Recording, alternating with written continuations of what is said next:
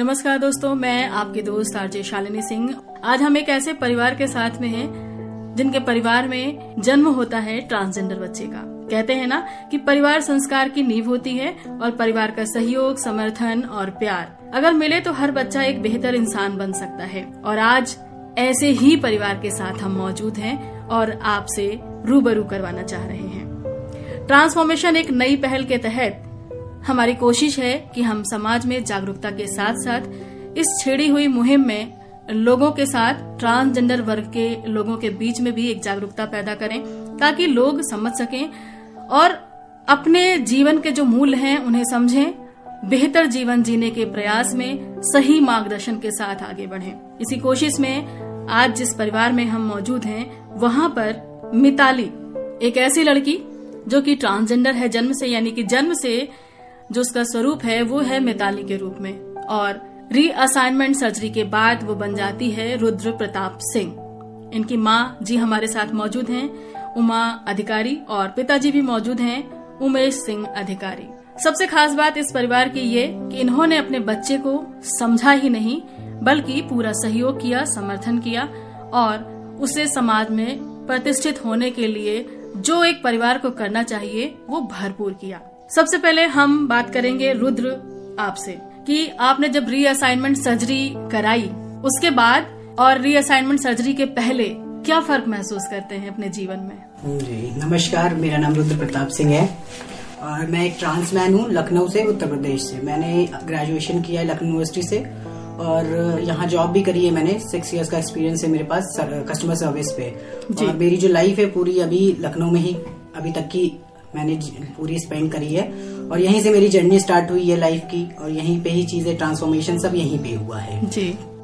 तो जब आप कॉलेज में रहे होंगे, एक मिताली के रूप में तो फ्रेंड सर्किल के साथ कभी कोई प्रॉब्लम आई कंफर्ट जोन नहीं कंफर्ट जोन जो भी रहा कैसा रहा वो अनुभव स्कूल में तो स्कूल लाइफ तो थी तो उस समय बच्चे थे तो उस समय तो कोई ऐसा होता नहीं सब एक साथ ही रहते हम्म। हैं फ्रेंड्स है लड़का लड़की सब बराबर हैं मगर ये है कि हाँ कुछ जगहों में जैसे अब मुझे था मुझे गेम्स खेलने का बहुत ही वो था कि अब जैसे मेल होते हैं तो उनको गेम्स और इन सब लड़कियाँ होती हैं उनको आर्ट और ये सब पसंद मुझे कभी हाँ। नहीं पसंद था वो सब मुझे खेलना ही पसंद था कि लड़कों के संग खेल रहे हैं कबड्डी खो खो। जो भी स्पोर्ट्स होते हैं रिले हो गया मतलब सारे उसमें पार्ट मतलब लड़कों वाली एक्टिविटीज़ आपकी पसंद में सारी पसंद थी और लड़कों के संग ही रहना वही भाई दोस्त सब ऐसे ही चलता था। सब मुझे भाई भी बोलते थे मतलब उस तरह से आदमी रिकॉग्नाइज करता था। मगर being in a female body तो एक मेरे पास कहते ना फीमेल का वो था। हम्म, हम्म। तो वो कहीं ना कहीं लगता था कि यार लोग ऐसे और हमें ऐसे बोलते हैं कोई नहीं। चलो फिर भी चीज़ें चली। तो स्कूल तक तो कोई इतना वो नहीं था।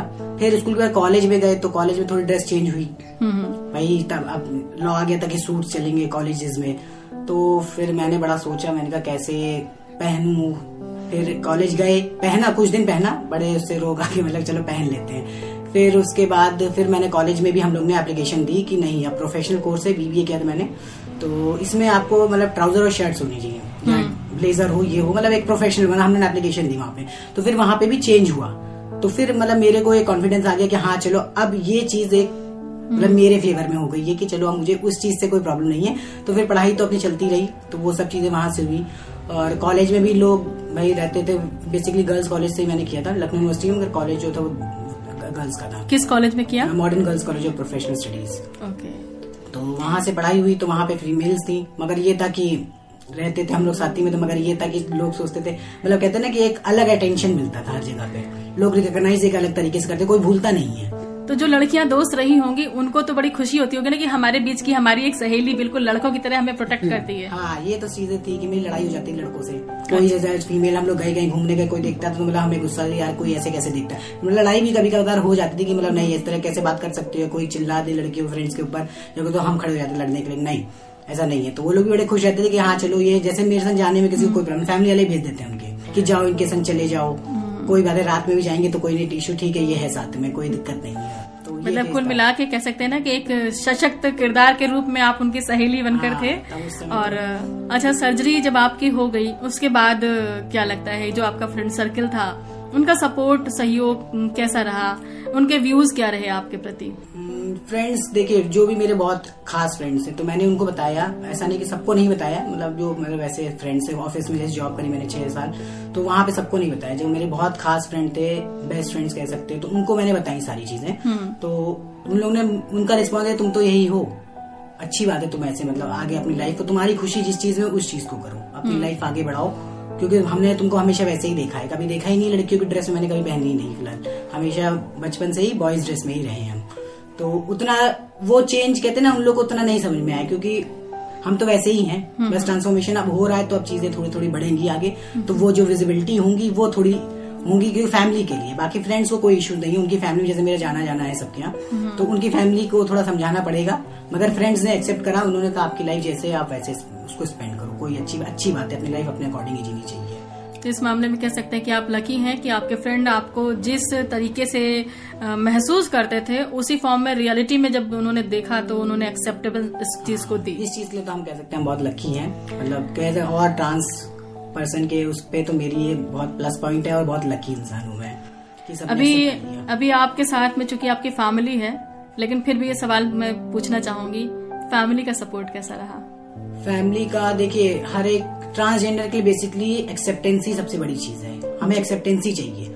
बाकी तो चीज़ें सब दुनिया और वो सबसे इंसान लड़ता मगर अपने घर वालों से नहीं लड़ सकता है कभी भी। अगर फैमिली की एक्सेप्टेंस है तो हमारे लिए कहते हैं वो ताकत होती है कि हम सबसे लड़ जाएँगे फिर जाकर। के अगर हमसे कोई कुछ कहेगा तो तुम्हें क्या प्रॉब्लम मेरे घर वालों मेरा ये यही अब जो लोग मुझसे जैसे कभी कुछ कह देते हैं तो हमें कहते हैं मेरे घर वालों को प्रॉब्लम नहीं है तुम्हें क्या प्रॉब्लम हो रही है मेरी फैमिली ने एक्सेप्ट करा है ना मुझे। जिनको होनी चाहिए रियलिटी प्रॉब्लम क्योंकि मेरे साथ मेरे पेरेंट्स का ही नाम चलेगा।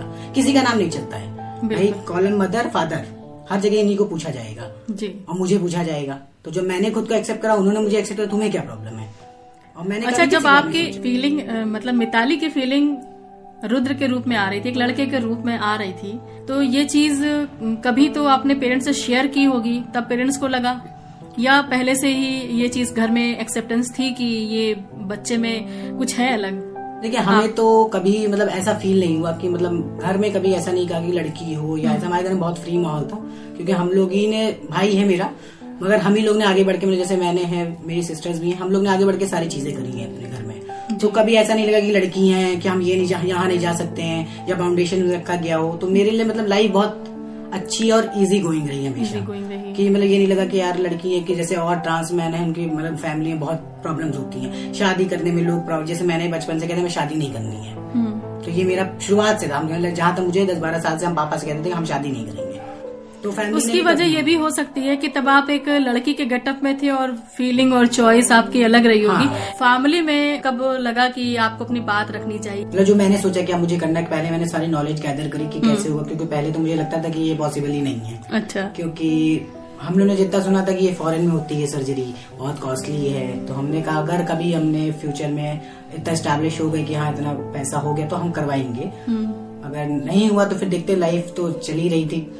फिर एक्चुअली जो हम वर्क करते थे पासपोर्ट ऑफ़िस में करते थे वहाँ मेरे कुछ अभी ट्रांस फ्रेंड्स आए तो मुझे भी नहीं पता था मतलब ये होता है। मतलब मेरे लिए भी बहुत सरप्राइजिंग था वो।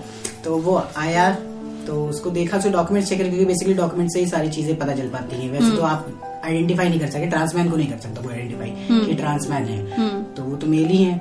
तो वो आया डॉक्यूमेंट दिया उसने तो हम मतलब मेरे ही पास वेरिफिकेशन हुआ हमने देखा हमने कहा यार मतलब कॉन्ट्रडिक्टरी थे क्योंकि सारे डॉक्यूमेंट्स लगा कि कुछ अपने जैसा है यहाँ पे। हाँ मतलब मैंने कहा यार ये तो इसमें तो उसका मेल लिखा हुआ है सर्जरी सर्टिफिकेट्स थे सारे उसके और जो डॉक्यूमेंट एजुकेशन के चेंज नहीं हो पाते थे इजिली मतलब वो थोड़ा उसमें टाइम लगता है। तो उसमें उसका ओरिजिनल नेम था। जो बायोलॉजिकल नेम था। बायोलॉजिकल जो वो था एज अ फीमेल वो नेम था। तो मैंने कहा ये कैसे हो सकता है? दो मतलब कॉन्ट्राडिक्टरी स्टेटमेंट हो गए एक जगह मेल लिखा एक जगह फीमेल का। तो फिर मैंने थोड़ा पूछा उससे उसने मुझे बताया कि मेरा फ्रेंड है वहीं ही रहता कल्याणपुर में। तो उसने बताया कि यार ऐसा ऐसा होता है। तो मैंने कहा ऐसा भी होता है। हम्म मतलब फिर हमने थोड़ी सी नॉलेज ली कि कैसे होता है क्या होता है क्या प्रोसेस है बेसिकली कहाँ से स्टार्टिंग होगी या कैसे कर सकते हैं सब चीज़ें। फैमिली में क्या तुम्हारी मतलब एक्सेप्टेंस है कि नहीं है कैसा रिएक्शन होता है? तो उसने बताया उसने गाइड करा मुझको तो फिर मैंने भी थोड़ी बहुत सर्चिंग करी। उसके बाद फिर मैंने आपका दिसंबर 2019 में जीआईडी के लिए मैंने अप्लाई करा। घर में नहीं बताया था कुछ भी। मतलब हम गए हमने कहा पहले हम एक स्टेप करते हैं फिर हम सोचेंगे कि क्या करना है आगे हमको। तो मैं सेक्रेटरीज के पास हम गए फिर वहाँ से हमने जीआईडी मिल गया मुझे वहाँ से। एक हफ़्ते का प्रोसेस था उसमें उन्होंने अपने क्वेश्चन वोश्चन सब पूछे हमसे मतलब कि जीआईडी मतलब? ये आपका जेंडर आइडेंटिटी सर्टिफिकेट होता है। जी। जनरल डिस्फोरिया कहा जाता है जिसको तो जीआईडी सर्टिफिकेट है वो हमारा। तो वो लेना पड़ता है सेकेंड तो फ़र्स्ट प्रोसेस है क्योंकि जो ये सर्जरी होनी है ये सब प्रोसेस रिवर्सिबल नहीं होंगे आपकी कभी हम्म। क्योंकि एक बार सर्जरी हो गई तो फिर आप उसको वापस नहीं ले सकते नहीं, नहीं मुझे वही बॉडी चाहिए वो नहीं हो सकता। इसलिए बहुत हाँ, हाँ बहुत ज़रूरी है, कि आप खाली फीलिंग है आपकी या वास्तव में प्रॉब्लम है। साइकोलॉजिकली हाँ, है कि आदमी जैसे कह सकते हैं शौक में या कुछ भी हो कह सकते हैं उसको उस चीज़ को। हम्म। तो उसके लिए सेक्रेटरी जो फ़र्स्ट स्टेप है वो बहुत इंपॉर्टेंट स्टेप है। उनका बहुत बड़ा रोल है इस चीज़ में। तो वो सर्टिफिकेट फिर लिया मैंने तो फिर उसके बाद फिर सोचा कि क्या करें फ्रेंड्स को बताया कि मतलब ऐसा ऐसा है यार हम ऐसा सोचे मैंने ऐसा करा है। और एक स्टेप कर दिया अब नेक्स्ट स्टेप में हम जाना चाह रहे हैं क्योंकि नेक्स्ट स्टेप जो है वो विजिबिलिटी का है। हार्मोन्स। लेंगे तो विजिबिलिटी आएगी हर चीज़ की। बियर्ड हम्म। आ जाएँगे वॉइस आपकी भारी हो जाएगी बॉडी में चेंजेस होंगे हेयर ग्रोथ हो जाती है। तो ये सब विजिबल है तो उसको हम छुपा नहीं सकते कभी भी। तो उसके लिए फैमिली को बताना भी ज़रूरी है। हम्म। उसके बिना तो नहीं कर सकते। तो मैंने फ्रेंड से कंसल्ट करा तो उन्होंने मुझे कहा नहीं उनको क्योंकि नॉलेज तो थी नहीं किसी को। तो उनको बताया तो उन्होंने कहा नहीं करो यार तुम ऐसे ही सही हो। वैसे कर लोगे तो फिर ये पता नहीं हम लोग संग बैठो ना बैठो क्या हो क्या नहीं हो। तो फिर मेरा दिमाग भी थोड़ा वो हुआ। हमने कहा फिर मैंने सोचा यार ये सब करने के बाद तो जॉब भी छोड़नी पड़ेगी क्योंकि एक्सेप्टेंस नहीं थी। वो मुझे जब मेरे फ्रेंड ट्रांसमैन आए थे तो मुझे समझ में आ गया था वो चीज़। तो मैंने कहा छोड़नी पड़ेगी। बहुत सारी चीज़ें फिर देखी सोची तो फिर मैंने थोड़ा ब्रेक ले लिया। हम्म। क्योंकि दिसंबर में ले लिया था फिर मैंने जनवरी फरवरी मार्च अप्रैल फिर जब लॉकडाउन लगा है तो फिर मेरी जॉब भी मैंने रिजाइन कर दिया था। उसके बाद फिर मैंने थोड़ा जब घर में रहे प्रॉपरली उससे पहले तो ऑफ़िस है इधर उधर रहते थे घर में रहते भी कम थे। तो फिर जब प्रॉपरली घर में रहे तो फिर फ्रेंड से बातें करते करते उन लोगों ने थोड़ा बूस्टअप करा यार करो मेरा एक फ्रेंड है सारांशी उसने मतलब करा रखा था तो उसने भी कहा तुम करो। खुद के बारे में तब सोचने का ज़्यादा वक्त हाँ, पाया। वो ज़्यादा वक्त लगा कि हाँ खुद को आइडेंटिफाई कैसे करें? हम्म। और कैसे खुद को बताएँ अपनी फैमिली को कैसे बताएँ कि मतलब ये चीज़ें चल रही हैं? तो धीरे धीरे सबसे पहले मैंने अपने सिस्टर को बताया मेरी मुझसे बड़ी सिस्टर है उनको बताया। कि मैंने जीआईडी ले लिया उनको दिखाया जीआईडी जा करके तो वो भी थोड़ी शॉक्ड हुई कि ये हम्म। क्या है। हम्म। फिर उन्होंने भी कहा सोच लो एक बार। तो हमने कहा सोच लिया है सब कुछ मतलब सोच के ही करा ऐसे नहीं करा है। मतलब वो तो चीज़ें सबको पता है कि मतलब क्या दिखती है चीज़ें ऐसा तो कि हम छुपा के कुछ भी रखा था। तो उनको समझाया तो फिर हम उससे हमने कहा कि मम्मी से बात करो। छोटी वाली सिस्टर को बताया। तो उनका तो पॉजिटिव था फिर कहा कि मम्मी को समझाओ भाई मम्मी को बताना ज़रूरी है। तो फिर दीदी ने बात करी। फिर थोड़ा बहुत मतलब हम भी इंटीमेट करते रहे कि हाँ ऐसा ऐसा हम करेंगे थोड़ा मज़ाक ही मज़ाक में क्योंकि हम एकदम से नहीं कह सकते कोई चीज़ थोड़ा क्या पता हम्म। किसके बहुत हल्का माहौल हाँ। घर में हल्का माहौल बना के आप अपनी बात को हाँ। मज़ाक मज़ाक में मज़ाक मज़ाक मैंने कहा मैं हम तो सर्जरी करवा लेंगे तो ऐसी चीज़ें शुरू करी धीरे धीरे तो मम्मी कहीं नहीं पहले तो मम्मी को भी भाई एकदम से इतना बड़ा चेंज आप कहोगे तो एक्सेप्टेंस थोड़ी तो मतलब इंसान को लगता है कि नई हम्म। चीज़ है तो फिर धीरे धीरे हमने कहना शुरू करा तो एक दिन हमने फाइनली किया हाँ हमको करानी है और अब हम हारमोन लेने जा रहे हैं हम्म। तो एक्सेप्ट कर लिया सबने फैमिली में हम्म। कि चलो ठीक है करो तो फिर हम सेक्रेटरी के बाद फिर हारमोन का चला एंडोक्रोलॉजिस्ट से मिले उन्होंने हारमोन मुझे वो कर दिए टेस्टोग्रॉन फिर हारमोन चल रहे हैं आज सिक्स मंथ सेवन मंथ हो गए हम्म। फिर उसके मैंने सर्जरी करवा ली तो सर्जरी के बाद तो अब हाँ, वही है कि हार्मोन तो अब लाइफ टाइम के हैं वो चलते रहेंगे। और सर्जरी अभी तो प्रोसेस में होती है हर सर्जरी भी तीन पार्ट में होंगी अभी। अभी आपकी टॉप सर्जरी होती है फिर बॉटम में दो सर्जरी होती है। तो वो एक प्रोसेस है वो तो ऑन गोइंग प्रोसेस है वो चलता रहेगा। तो उसके लिए तो अभी थोड़ा टाइम भी लगता है थोड़ा टाइम टाइम में होगी एकदम से सर्जरीज नहीं कर सकते आप साथ में। हम्म, जैसे डॉक्टर रिकमेंड करेगा वैसे वैसे आपकी हाँ, टॉप सर्जरी टॉप कराई है हम्म। तो इसके बाद एक साल मुझको हार्मोन लेने पड़ेंगे फिर उसके बाद हम नेक्स्ट सर्जरी के ऑप्ट करेंगे फिर एक साल गैप लेंगे फिर उसके बाद उसके बाद सर्जरी मतलब ये एक प्रोसेस चलता है इसमें बॉडी ताकि कितनी सर्जरी हो जाती है? फीमेल टू मेल होने के लिए? फीमेल टू मेल आपकी तीन सर्जरी है। जी। टॉप की होती है बॉटम की दो सर्जरी होंगी। अच्छा। बॉटम में भी आपके ऊपर देखिए एक होती है जिसमें आपको यूट्रस होता है। और ऊपर होती है डबल इंसर्शन कराइए, आपकी होल करवाइए। तो वो भी उसमें भी पार्ट्स हैं बहुत सारे। जो आपको सूट करता है, उसके अकॉर्डिंग आप करिए। और बॉटम में आपका फिर हिस्टोटॉमी होगा, उसके बाद फिर आपकी मेन मेटेरियोप्लास्टी या फेलोप्लास्टी होती है, वो करवानी। मतलब जेनेटिक कंस्ट्रक्शन जो होता है, वो होता है उसके बाद। तो वो थोड़ी कॉस्टली सर्जरी है तो उसमें थोड़ा मतलब आदमी को टाइम भी और मतलब थोड़ा रिस्की भी है। तो वो थोड़ा टाइम लेके बहुत अपने आप को माइंड सेटअप करके फिजिकली सेटअप करके, तब वो चीज़ें होंगी। तो उसमें थोड़ा ठीक है टाइम है। सोचा है करेंगे। चलिए अगला सवाल हम बात करेंगे उमेश जी से जो कि रुद्र के पिता हैं। आपको उमेश जी कैसा लगा जब एक बेटी बेटे के रूप में कन्वर्जन के लिए तैयार थी और आपको एक खबर लगी? हमें तो शुरू से ही मतलब ये था कि हमें कोई विरोध हमारा नहीं था कहीं से भी। जी। मतलब इसमें कोई हमारा बच्चों से हमारा कोई ये नहीं कि दो मत नहीं थे। जैसे बच्चे ने कोई कह दिया तो हमने नहीं नहीं ऐसा कुछ नहीं है। मतलब ये हम नहीं कहते हैं। बच्चा कोई वर्क करता है कोई अच्छा काम करता है तो कभी उसको टोकते नहीं ये हमारी शुरू से आदत है। लेकिन ये विषय अच्छे या बुरे काम का नहीं था ये एक पर्सनालिटी के बदलने का था। नहीं तो भाई बच्चे को अगर अच्छा लग रहा है देखिए अगर बच्चे को कोई प्रॉब्लम होगी कल को तो फिर हमें देखना पड़ेगा तो हमको ये था कि मतलब अगर बच्चे को अगर कोई दिक्कत नहीं है तो हमें कोई दिक्कत नहीं उसमें। तो जब इसने ये डिसीज़न लिया और ज़ाहिर सी बात है कि ये एक ऐसा डिसीज़न था या ये एक ऐसी प्रोसेस थी कि घर परिवार रिलेशन सब तक खबर होती है।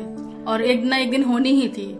तो लोगों तो, की प्रतिक्रिया कैसी रही? नहीं हम तो सब लोगों से यही कहते हैं भाई जो हमारे बच्चे ने किया हमें स्वीकार है तो आपको हमारे रिश्तेदार कोई इस तरह के है ही नहीं जो हमारे विरोध करें उसमें या हमारे बच्चों का विरोध करें क्योंकि हमारे बच्चे शुरू से फ्रेंक रहे हैं। और वैसे ही रहेंगे वो। और आस पड़ोस में? आस पड़ोस में भी हमारा कोई व्यवहार ऐसा नहीं कि लोग हमारी बुराई करें या जो है किसी तरह का विरोध करें ऐसा कुछ नहीं है। मेन चीज़ है कि हम किसी का विरोध नहीं करते हमारा कौन करेगा? बात बिल्कुल। क्या लगता है आपको कि एक परिवार में बच्चा कैसा भी हो कैसी भी परिस्थितियाँ हो अगर परिवार स्वीकृति देता है तो उसका महत्व कितना है? भाई महत्व अपनी जगह हर चीज़ का होता है। देखिए बच्चा कोई अच्छा काम अगर कर रहा है तो हमें खुशी होती है। जी। अगर हम उसको व्यक्त विचार अपने मतलब मुँह से व्यक्त नहीं करते तो आत्मा को शांति मिलती है। आत्मा में स्वीकारता होती है हाँ हम जो है उसको आत्मा से स्वीकार कर रहे हैं। इसलिए हम उसका कभी कटाक्ष या उस पर कोई इस तरह की विरोध नहीं जताते हैं। उमा जी आप रुद्र की माँ हैं और एक माँ बच्चे को बचपन से परवरिश देती है। तो सबसे ज़्यादा करीब वो होती है और उसके हाव भाव व्यवहार सबसे ज़्यादा वही समझती होती है। आपको कैसा लगता था बचपन से कि मिताली के अंदर हाँ बचपन से देखा मैंने। लड़के का ज़्यादा भाव था इसका। बेटा ही समझा मैंने इसको। मेरा बड़ा बेटा छोटा वाला कहता था मम्मी मैंने ऐसा करा वैसा करा।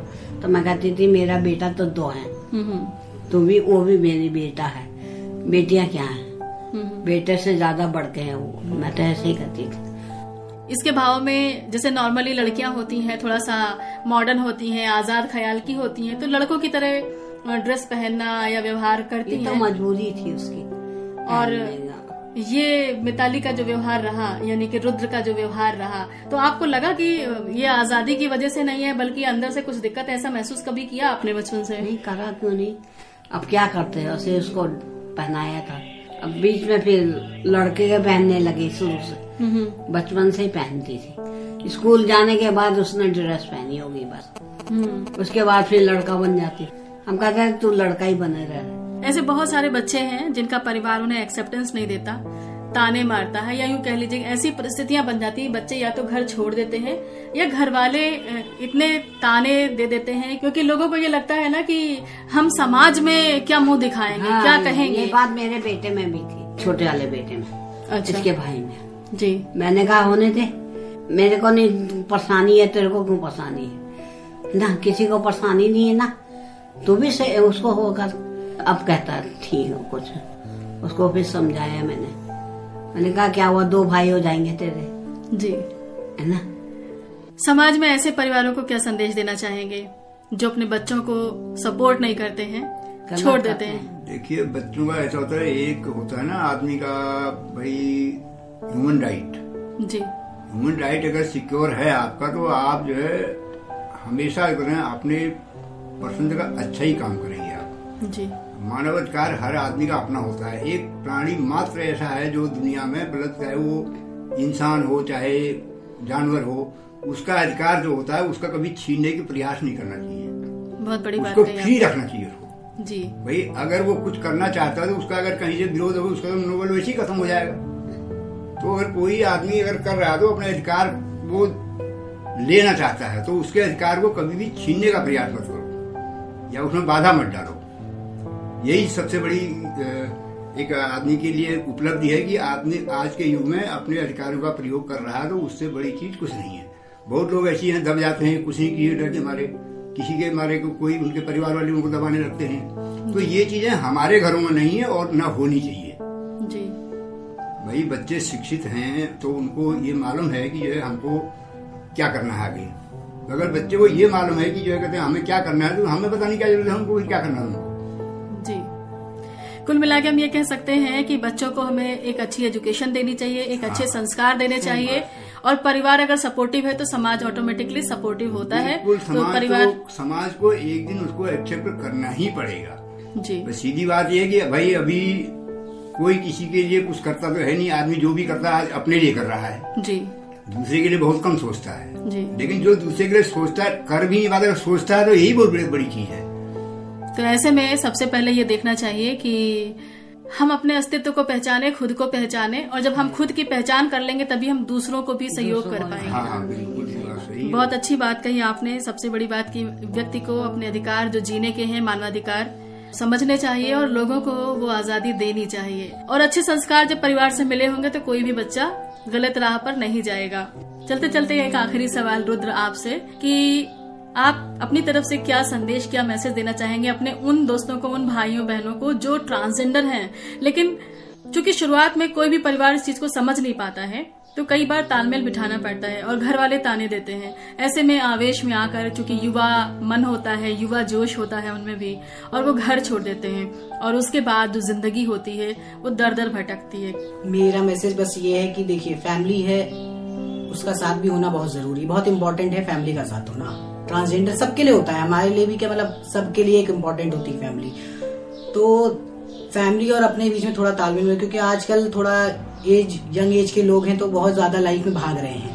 भाई ये फ़ेज़ क्योंकि ट्रांजिशन जो होता है ये हमारे लिए बहुत कहते हैं ना फ़िज़िकल होता है। तो फ़िज़िकल चीज़ें में थोड़ा आदमी चिड़चिड़ा भी होता है चीज़ें बहुत लगती है जल्दी से हो जाए। तो जल्दी ना करें क्योंकि जल्दी करने के चक्कर में चीज़ें बहुत छूट जाती है पीछे। फैमिली छूट जाती है बहुत बिना रिश्तों के बिना उसके इंसान नहीं चल सकता है। कहीं ना कहीं वो अकेला हो जाता है। तो वो उस अकेलेपन को आप हटा देंगे फैमिली को भी समझिए थोड़ा कोशिश करनी पड़ेगी। अब जैसे मैंने है थोड़ा खेल खेल में मतलब बात बात करके थोड़ा मतलब मज़ाक में उसमें करके थोड़ा समझाने की कोशिश करी। अगर इतनी थोड़ी कोशिश तो करनी ही चाहिए थोड़ा अपनी लिमिट से ज़्यादा करनी चाहिए कि फैमिली मान जाए। और अगर फिर भी नहीं मानती है तो ठीक है राइट्स अपने हैं सबके पास। तो जो सही लगे बाकी रूल्स एक्ट सब हो गए अब तो। कोई ऐसा इशू भी नहीं है कि मतलब कोई आपको वायलेट करेगा तो आप उस चीज़ का एक्शन नहीं होगा। तो ये है कि हाँ पहले फैमिली को भी समझाना चाहिए फैमिली को भी समझना चाहिए। आपका बच्चा है, आप ही का ही है, वो किसी और का नहीं है तो आप अगर एक्सेप्टेंस देंगे तो दुनिया अपने आप एक्सेप्टेंस देगी। मेरा पर्सनल यही है कि जब फैमिली एक्सेप्ट कर ले, दुनिया अपने आप एक्सेप्ट करती है। जी। फैमिली की स्वीकृति ज़रूरी है, ये चीज़ तो समझ में आती है और आपके परिवार के साथ में बातचीत करते हुए ये दिख भी रहा है माहौल। मगर कई बार क्या होता है ना कि बहुत सारे परिवार एक्सेप्टेंस नहीं दे पाते हैं। ये उनकी रूढ़िवादी जो संस्कृति है, जो जिसमें उनकी परवरिश हुई है तो बड़ा मुश्किल होता है। ऐसे में दोस्तों, बहुत ज़रूरी है कि अपने विवेक से काम लें और समय और परिस्थिति को समझते हुए। अगर परिवार साथ नहीं दे रहा है तो समाज में अपनी बात रखें, अपने आसपास के लोगों से बात रखें। ज़रूर कोई समझने वाला मिलेगा जो आपको सही मार्गदर्शन देगा, लेकिन भटकने की जो दिशा होती है, वो आपको गुमनामी के अंधेरे में ले जाती है, अकेलेपन में ले जाती है, जो आपको कई बार पहुंचाती है। मृत्यु के कगार तक, यानी कि सुसाइड अटेम्प्ट लोग करने लगते हैं। तो ऐसे लोगों से, मेरी तरफ़ से यही अनुरोध है कि अपनी बात रखना सीखें। सबसे पहले अपने आत्मबल को बढ़ाएँ, अपने आत्मविश्वास को बढ़ाएँ और अपनी बात जब आप रखेंगे, तभी सुनी जाएगी। क्योंकि अपने मन में ही हम अगर गूंथते हैं कोई चीज़ तो किसी सामने वाले को पता नहीं चलती। बहुत ज़रूरी है कि हम अपनी बात रखें, लोगों से सलाह मशवरा करें और निश्चित ही वो सलाह, परामर्श आपके काम आएगा। जैसा कि रुद्र ने अपने दोस्तों से पहले बात की, लोगों से मिलना जुलना हुआ, बातचीत रिएक्शन मिले और कई मनोदशाओं से गुजरे और फाइनली उन्होंने आके अपने घर में अपनी बहन से बात की। तो हमारे आसपास कोई तो ऐसा होता है जो हमें सबसे ज़्यादा समझता है और हमारी खुशी में खुश होता है। तो ऐसे लोगों को ज़रूर अपने इर्द गिर्द, चाहे वो दोस्त हों भाई बहन हों माता पिता हों या आस पड़ोस के लोग हों जो भी लगता है आपको तो आप अपनी बात रखें और अपने जीवन को सहज बनाने के लिए एक प्रयास करें। ट्रांसफॉर्मेशन में इसी के साथ आपसे ले रही हूँ विदा। फिर मुलाकात होगी किसी और पर्सनालिटी के साथ, जिसे हम जानेंगे, सुनेंगे और समझ पाएँगे कि समाज में बदलाव के इस प्रयास में क्या बहुत ज़रूरी है। मेरी तरफ़ से यही कहना है कि जो ज़रूरी है, वो है सही जानकारी। बस ऐसे ही सुनते रहे आप radio junction, no more tension और ट्रांसफॉर्मेशन एक नई पहल में नई कोशिश